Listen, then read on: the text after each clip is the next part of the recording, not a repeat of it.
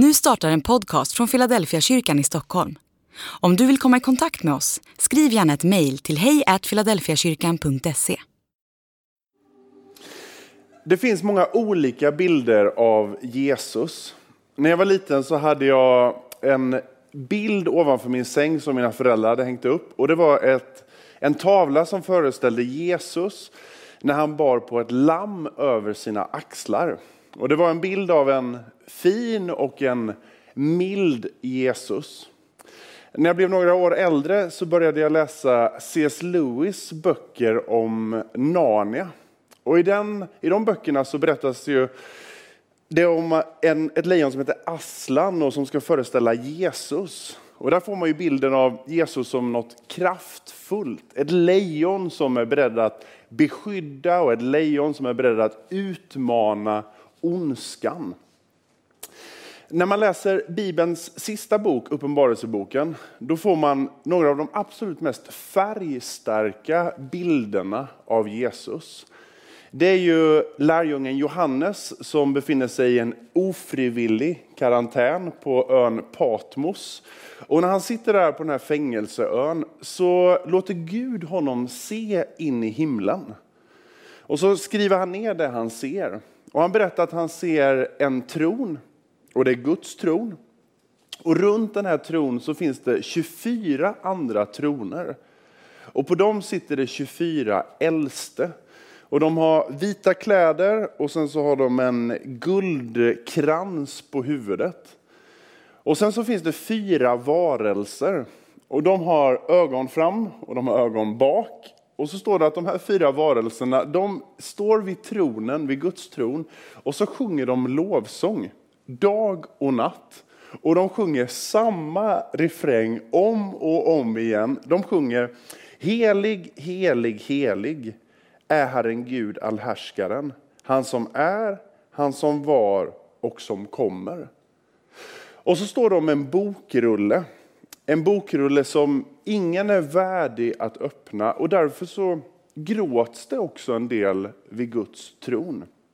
Men i Uppenbarelsebokens femte kapitel och vers 5, då är det en av de här 24 äldste som plötsligt utbrister.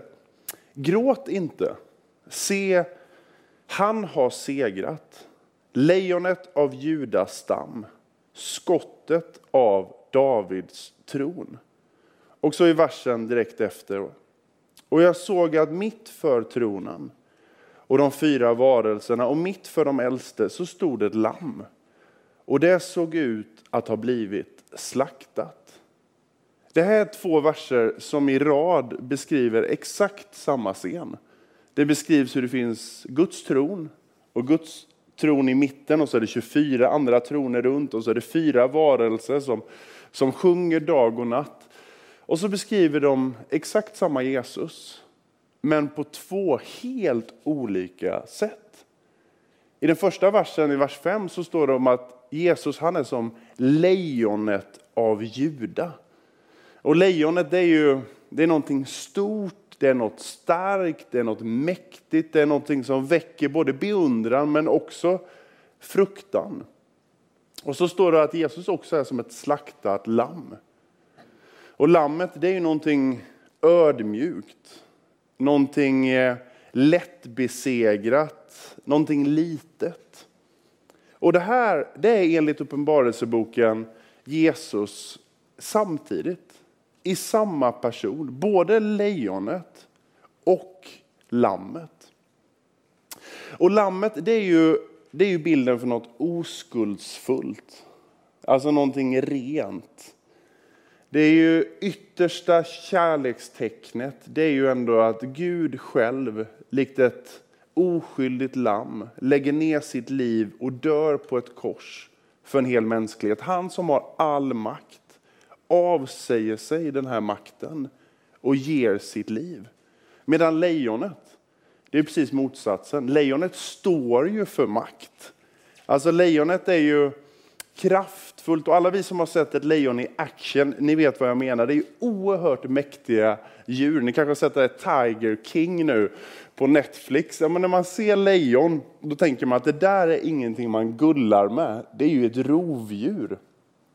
Och jag minns när jag och min fru gjorde en resa i Afrika och så vid ett tillfälle så eh, hoppade vi in i en taxi och så körde den oss till en nationalpark. Och så tog den här taxichauffören med oss in i nationalparken på en liten safari. Och jag tror inte man brukar åka taxi in på safarin, men det kan vara att det var det billigaste alternativet. Men när vi var inne i den här parken så vid ett tillfälle så ville den här taxichauffören stanna och röka. Så han stannade bilen och så gick han ut och rökte. Och när han stod där så vinkade han till oss och så klev vi ur och så gick vi fram. Och så pekade han på en buske, typ 30 meter bort, och eh, där det rörde sig lite. Och så sa han, ja men där är ett lejon. Så vi kollade och så var det verkligen ett lejon. Vi var helt fascinerade. Och sen sa han efter en stund att om det där är ett eh, hanlejon, då betyder det att det finns massa honlejon runt omkring. Och de ligger säkert i någon annan buske och tittar på oss just nu. Och de är säkert helt utsvultna. Och när min fru hörde det, då började hon springa. Och hon springer inte särskilt ofta och jag har framförallt aldrig sett henne springa så fort tillbaks till den här taxibilen. Men chaffisen, han fortsatte röka så jag tänkte det här är hur lugnt som helst. Tills det plötsligt, lite längre bort, bara hördes ett brak. Och ur en buske så kom det tre lejon. Och då, då sprang till och med taxichauffören tillbaks till taxibilen och jag sprang också. Och lyckligtvis så blev vi inte lejonlunch den dagen, men någonting säger mig att det inte är så här en safari brukar gå till i, i Afrika. Men jag lärde mig någonting viktigt om lejon den här dagen. För det första, de är väldigt stora.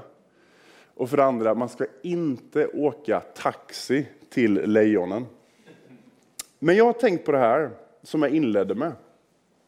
Om hur vi framställer Jesus. Alltså våra bilder av honom. Jag tror att en av de absolut vanligaste bilderna, det är ju den bilden som jag hade när jag var barn, på det här porträttet ovanför sängen. Nämligen bilden av Jesus som mild och fin. Ja, men nästan som ett lamm. Alltså han är där för att trösta mig och risken är ju att Jesus nästan blir som ett gosedjur som jag kan ta till och sen när jag växer upp och möter livets verkliga utmaningar och bekymmer, ja men då kastar jag bort honom för då tycker jag inte längre det funkar. Men frågan är, är det den sanna bilden av Jesus? Eller är det den enda bilden av Jesus och vill jag ens att den ska vara det? När man läser Johannes så ser man också att Johannes skriver ju också en biografi om Jesus, nämligen Johannes evangeliet. Och I den här biografin över Jesus så är han tydlig med att ja, Jesus han är ett lamm. I Johannes evangeliet så läser vi att han är Guds lamm som tar bort världens synder. Alltså han är den som kommer och ödmjukar sig, han är den som lägger ner sitt liv men när man läser vidare i Johannesevangeliet så inser man att ja, men Jesus han är ju också den i Johannesevangeliet som går fram ja, men nästan som ett rytande lejon. Vid ett tillfälle så kommer han till templet. Och det, templet ska ju vara en plats för tillbedjan och lovsång till Gud. Men då är det några som har börjat göra business där inne. Och Jesus, ja, men du vet, han blir som ett rytande lejon. Han slänger ut bord och stolar och kassaapparater. Han går liksom fram som ett rytande lejon. Och vid ett annat tillfälle, då är det en kvinna som har blivit tagen på bar gärning för att ha begått äktenskapsbrott. Och när Jesus kommer in i sammanhanget så står mobben av män redo att stena henne. De är där, nu ska straffet liksom utkrävas. Så berättas det om hur Jesus nästan likt ett lejon kliver fram framför den här mobben, beredd att beskydda den här kvinnan till vilket pris som helst. För han är ett lamm, men han är också ett lejon. Och det är så tydligt hos Johannes och det är så tydligt hos alla evangelier. Att han är den som är ödmjuk med syndare och tullindrivare. Men han är den som är totalt orädd när han möter korrupta ledare eller ondska. Jesus är den som milt kan plocka upp små barn i sin famn och välsigna dem, men han är också den som kan driva ut ur templet. Han är det försonande lammet som lägger ner sitt liv för en hel mänsklighet. Men han är också lejonet som är beredd att ställa sig framför en ilsken mobb och försvara en utsatt kvinna. Varför då? Ja, men för Jesus är det försonande lammet. Men han är också det beskyddande lejonet. Och om vi ska vara ärliga så tänker jag att vi behöver alla både lammet och lejonet. Alltså ibland behöver jag lamm. Alltså jag behöver att Jesus är mild mot mig. Jag behöver att han är den som försonar min synd. När jag har gjort bort mig så behöver jag att han viskar till Fadern, Fader förlåt honom. Han vet inte alltid vad han gör. Och ibland när man går igenom svårigheter och prövning, då behöver man bara uppfatta att när jag gråter, ja då gråter Jesus med mig. Jag behöver Jesus som ett lamm. Men vid andra tillfällen, då behöver jag Jesus som ett lejon. När jag känner mig trängd och utsatt, när jag upplever att det är som en mobb som står emot mig, då behöver jag att Jesus kliver fram som ett rytande lejon, beredd att beskydda mig till vilket pris som helst. Och jag behöver ibland att det där lejonet också ryter lite mot mig. Väcker mig ur min egen bekvämlighet. Så lätt så faller jag ner i mina små, små problem. Och ibland behöver jag bara att Jesus likt ett lejon väcker mig och bara säger, kolla på en lidande värld. Kolla på de större utmaningarna. Vakna upp ur din egen bekvämlighet. Jag behöver ett lejon. Och till sist så skulle jag bara vilja skicka med till dig. Att när man läser om att Jesus går fram som ett lejon. Du vet, han botar sjuka, han driver ut ondska, han befriar och upprättar människor. Så tänker jag, samma kraft är tillgänglig idag. Och du som tittar på den här gudstjänsten, jag vet inte alls vilka utmaningar du står inför. Vilka prövningar i ditt sammanhang du står inför. Men jag skulle bara vilja säga till dig att det finns ingen kraft i universum som är starkare än Jesus uppståndelsekraft. Och om du just nu när du ser detta bara sträcker dig mot honom då kommer han, likt ett kraftfullt lejon från Juda, att komma med sin styrka och sitt beskydd till dig. Och så vill jag också säga till dig som kanske funderar på, är det någon som ser mig? Är det någon som bryr sig om mig? Då skulle jag säga dig, ja det finns en Jesus som inte bara ser dig, du vet, slänger en blick och sen vänder sig bort. Nej, utan han var beredd att som ett lamm lägga ner sitt liv just för din skull. Och om du tänker, nej men jag har gått för vilse, jag har gått för långt borta, jag är liksom utan räddning. Då skulle jag bara vilja säga, se det slaktade lammet. Som var beredd att lägga ner allt han hade för att möta just dig, där du befinner dig just nu.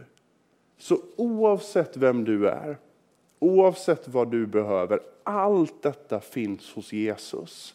För han, han är det försonade lammet och han, han är det beskyddande lejonet.